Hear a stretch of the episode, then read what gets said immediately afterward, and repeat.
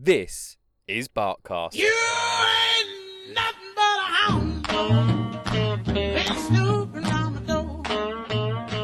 On each episode of Barkcast, your questions will be answered by professional senior trainer and owner of Canine Point Academy, Russell D. Russell. Hi, Russell. How's your week been here at Canine Point Academy? It's been good, mate. Thanks for asking. Awesome. So we've had a email come in from James. It's actually one of many emails from over We were Christmas quite, yeah, New quite Year. busy over Christmas. Well, I was busy over Christmas and New Year, I wasn't. replying to all the emails. You were busy at your dog luxury hotel looking after doggies. That was true. So we're going to catch up on all these questions. Let's go. So let's crack on with this one. So this is an email from James. He has a one-year-old female lab. Okay. They have been going to lots of obedience classes, Good. and everything's been going very well. It James- sounds great so far. It does, doesn't it? James would like to know if there's anything else that he should be doing with her apart from just the obedience classes. Okie dokes. Uh, Which I think is a very nice question. yes, it is. Um, Thank you, James. the, the short answer is yes. Thanks very much for writing in. Cheers. Tune in next week. Um, uh, yeah, there's uh, loads of things.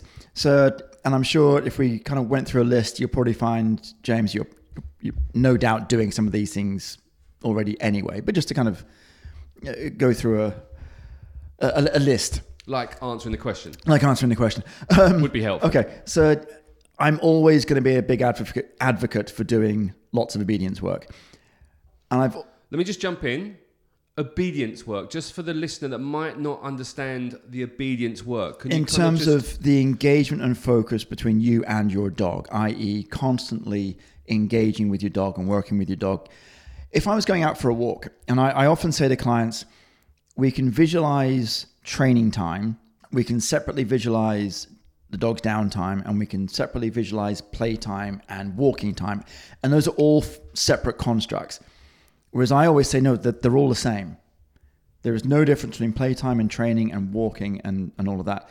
It's it's training your dog at some point to do something. If you're playing, you throw the ball, you're asking the dog, ideally, go and get that thing that I just threw away. You bring it back and drop it for me so I can do that again. Or if we're playing tug, getting them to let go of it and stuff. So you can use all of that to build on the engagement and to build on the obedience structures you already have in place. So, for example, if I've got a, a, a one year old lab, I'm going to assume she's got um, good toy drive, likes to play with a ball, likes to run a lot. Maybe I'm struggling to get her to sit when we go to the beach because there's so many other distractions. But if all of a sudden I've got the ball and I'm playing fetch or I'm playing tug or something, now she's, well, hey, yeah, it's distracting over there, but daddy's got the toys and I'd like it when we play this game.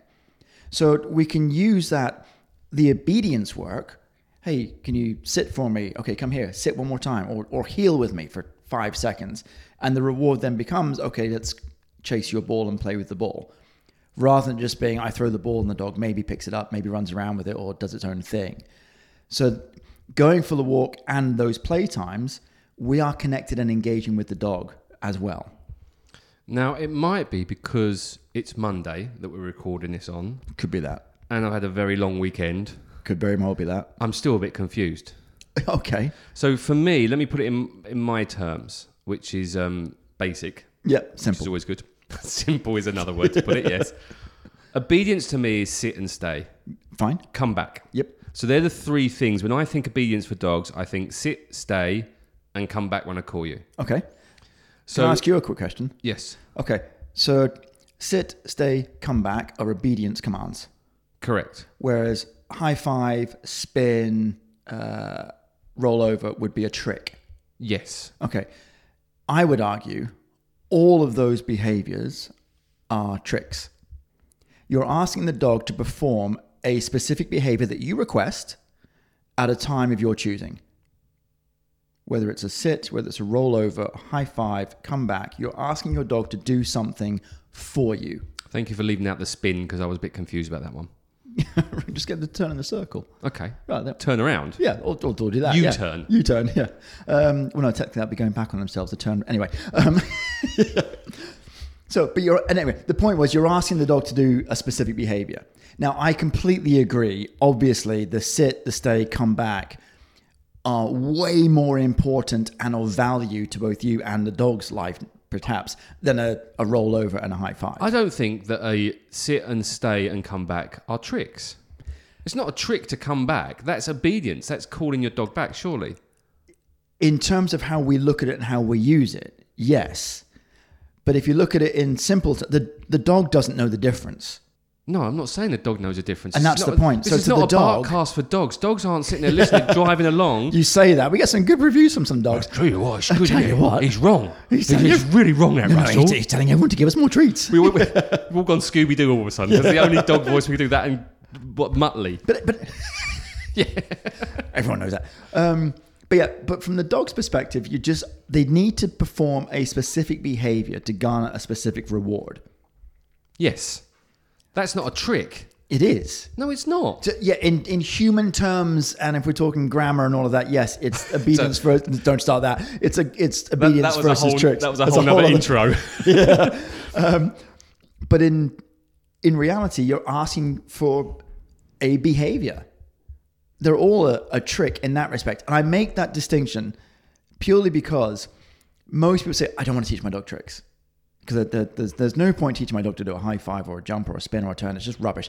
The most the important stuff is to sit, to say, they come back. The obedience And I would agree yes. entirely with that sentiment. Apart from, I would definitely teach some tricks, not because they have inherent value, but the time and effort you spend with your dog to teach them those behaviors is time very, very well spent. Because now you've got a dog that's fully engaging with you and doing lots of different things. I don't disagree with engaging and doing stuff with your dog. The, the conversation that we were having was one was me saying obedience is different from tricks. You're saying that obedience and tricks are the same thing. Spending time with your dog and doing stuff with them, whether it be your idea of tricks and my idea of tricks and my idea of obedience and your idea of obedience, I get. Spend time with your dog. Yeah. The more time you spend with your dog, the more you're going to have a natural bond. Get that. Cool. But It's just terminology. That's all it Yes, is. it is. So Yeah. go with my terminology, which is a normal terminology that normal people have, not people like you that use long terminology and stuff. I'm making I'm making it one word, not two. I'm actually making this easier. No, and it's a I'm shorter the question tricks about- is a shorter word than obedience. We're But having, people- we're having an argument. We are. Well, it's a good argument. I didn't expect this to have an argument on this one. I thought this would be an easy one to do. I, th- I thought this would segue nicely back to James's question because one of the first things I would suggest is to teach more tricks okay, all right. and No, I- or behaviors. behaviors. Yeah. Okay, but for me, obedience is having your dog coming back to you, Yeah. and you bang on about that all the time, and that's Yeah. a very important Yes. trick. Yes. that you call it. Well played. All right, thank you very much. So whether it be trick or obedience, I just think when people listen to this, they're going to think obedience is sit, stay, and come back. Correct. That's how people think yeah, about and, it. and I, I, I do get that and I do appreciate it. Good. The- so can we move on now? We'll move on. So the follow on So from that I would was be right. you can teach some tricks. And most people will say, why would I do that? Because I don't need my dog to do a high five and roll over because coming back is the more important thing. But you're going to tell me that you're already teaching them tricks because they're coming back. Anyway, we'll stop this. Yeah. Right. But no, teach more sort of fun stuff. Okay, so so James is obviously going to He's doing his obedience class. classes. He's, He's- going to see Paul Daniels and Penn and Teller, and he's learning all these tricks about coming back, sitting, and staying. Yeah, so we've got that nailed. We've got the nailed bit. We've got that that's done. Right. Teach some more fun stuff. And what you would think are useless behaviors. Teaching your dog to high five or jump up and do both balls at the same time or to sit up and look pretty or to spin around in one direction, spin around in the other direction, lie down, roll over. what if they don't up. like One Direction and they're more of a Take That fan? Hey, I like what you did there. Thanks. Um, get them to pick something up and take it over there and drop whatever it is you want to do. And most people would say, why? Why, Russell? What is the point of that? What's the point of that, Russell? Just show off to your friends. Outside of that, not really a whole heap of benefit unless you want to be on TV or join the circus. But like we said a second ago, it's the time and effort you spend with the dog. Because let's face it, doing the whole sit, stay, obedient stuff tends to become robotic very, very quickly, right? Oh, I'd like you to teach the dog how to do robotics. That'd be awesome. God. Um, and it also becomes, from your point, if we're thinking, okay, well, this is all obedient stuff, we've got to take this stuff seriously. Yes. So we behave very differently. Whereas if we're working on, dare I say, get the dog to spin around. We don't really care quite so much, so we treat it a little bit differently. Dare I say, a bit more fun, which again builds into having a bit more of a connection and a bit more fun time with your dog, but we're still learning to do stuff. And you can also, in the mix of all of that, still work with teaching your dog to sit and stay and come to you. Because I can say, "Hey Rover, can you sit?" I can step back. Hey, come over here. They came to me. Spin. They they spin. I mean, again, pointless. But hey, can you sit again? They're just doing different stuff. But it keeps them engaged. It keeps them entertained. And if you're working your dog mentally, you are going to tire them out a lot quicker than if you're just purely working on physical recreation. Same for us. We can go out running every day, we get fitter faster, got to run further to get the same effect. If you're doing accounts for more than four minutes of a end of month thing, that melts your brain, or at least it melts mine. Work can be stressful. You've reminded me of two things there. One, I'm Still not, stuff you've got to do. I've got to go do accounting stuff today. Okay, so let's get back to James's Sure. question. So he's doing obedience classes. Hopefully, they are fun classes Mhm, because sure that's important. Yeah. And you're saying add in some more what normal people would call tricks. to. Correct, yeah. Okay. So what else can James do? So it's then looking at sort of different activities. There's the, the, the classics, going for a walk or doing some more extended walks, going for a hike, going for a run. Uh, sorry, the dog's one year old, so I probably wouldn't go for a long distance run. But um, yeah, just getting out and about, going more places and, and doing different things with your dog. And again, going back to the learning process for our dogs, particularly for younger dogs, changing the picture for them is really important.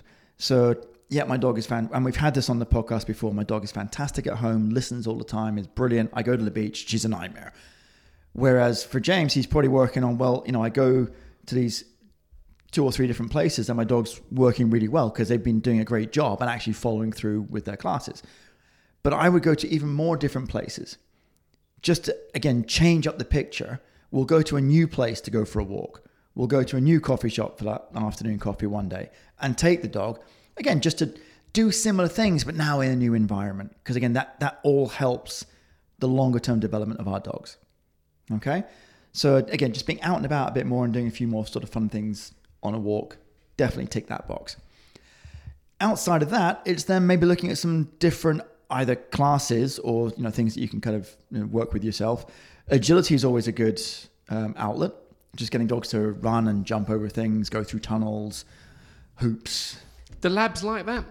Uh, I don't often see labs on the the Crufts agility classes. No, it's well when you get to that, it's all about speed, and uh, you tend to find like the border collies tend to be the, the, the nippy ones on the track, as it were. So, um, but no, a lot of dogs really enjoy it. And again, if it's oh, it sounds cliche, but you make anything fun, um, you add some food into it. I'm fairly confident. Oh, with a lab? yeah. Oh, hello. I got to jump over that to get my treat. Okay. so yeah, it's that's a fairly a slightly simpler routine. But the the cool thing with agility, it does. You don't have to have a super well trained dog to do it. It does help because obviously we're trying to direct them to do a number of things in sequence. I.e., jump over that jump, and then the next one, and then come around here, go through that tunnel, go over that bridge, do and do different things. So it is much more helpful if you've got some connection and control with the dog, i.e., I can call him back in my direction at very least. That's a good trick to have. There you go, you see. Um, but agility is good fun because A, it's a nice balance of the physical exercise and outlet combined with the mental work that goes into those different activities the jumping, going through hoops, and all of that. Now, if we look out the window here, we see your training room. Yes. And in your training room, you do have Yeah, we've got an agility course. an agility Yeah. course you can set up. Now, not everyone has a training room like you do, Correct. and has an agility course like you do. So what can we do? Okay. So in terms of yes, if you want to go to a class and do some actual agility stuff, yeah, uh, come on in or, or find one near you.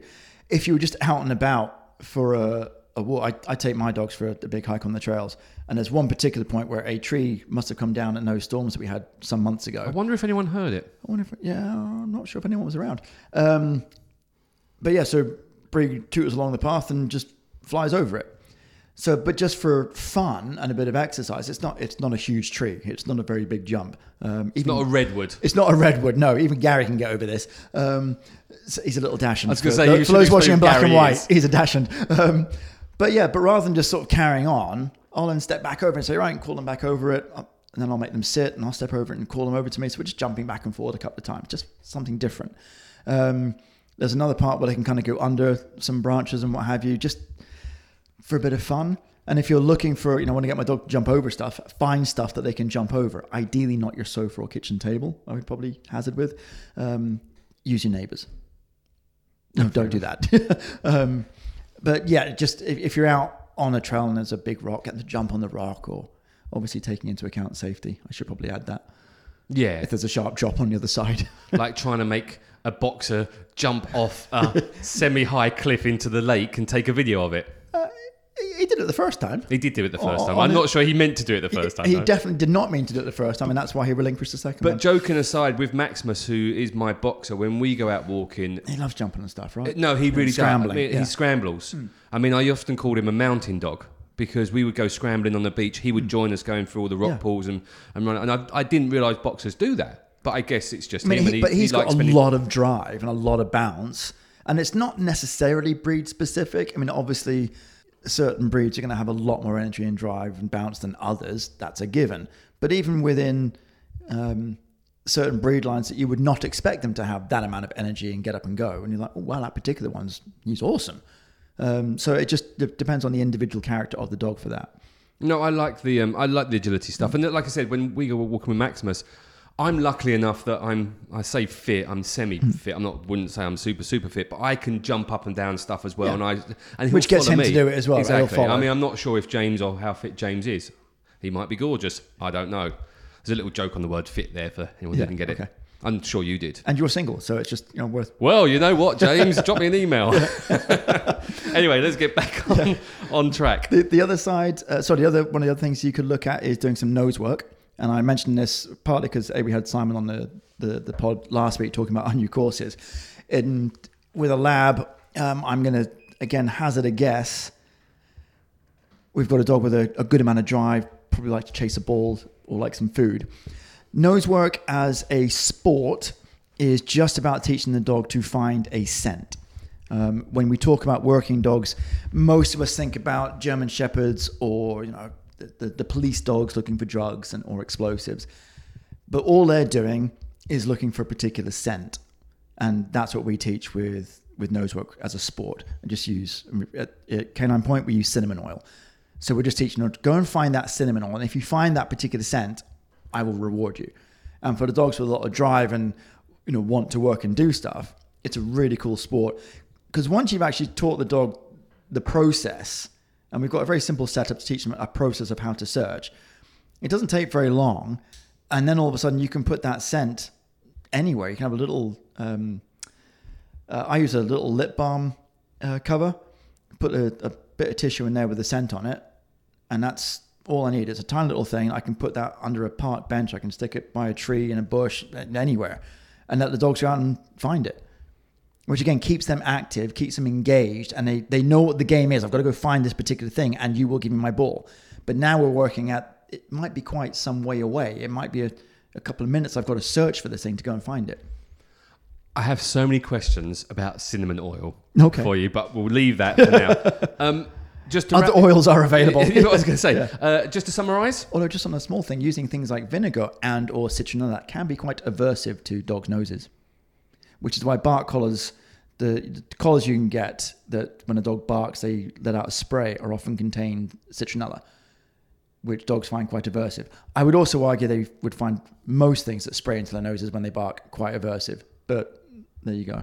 Sorry for that random. I don't know where you went but- then, but it's, it's interesting because next week I do have a question about barking, so maybe you can bring Oh, that right, up then. okay, fine, okay. okay, but for, for right now, can you Yeah. just summarise James's question? Um, to summarize, there are a lot, and I've probably left out a lot of things. There's lots of different.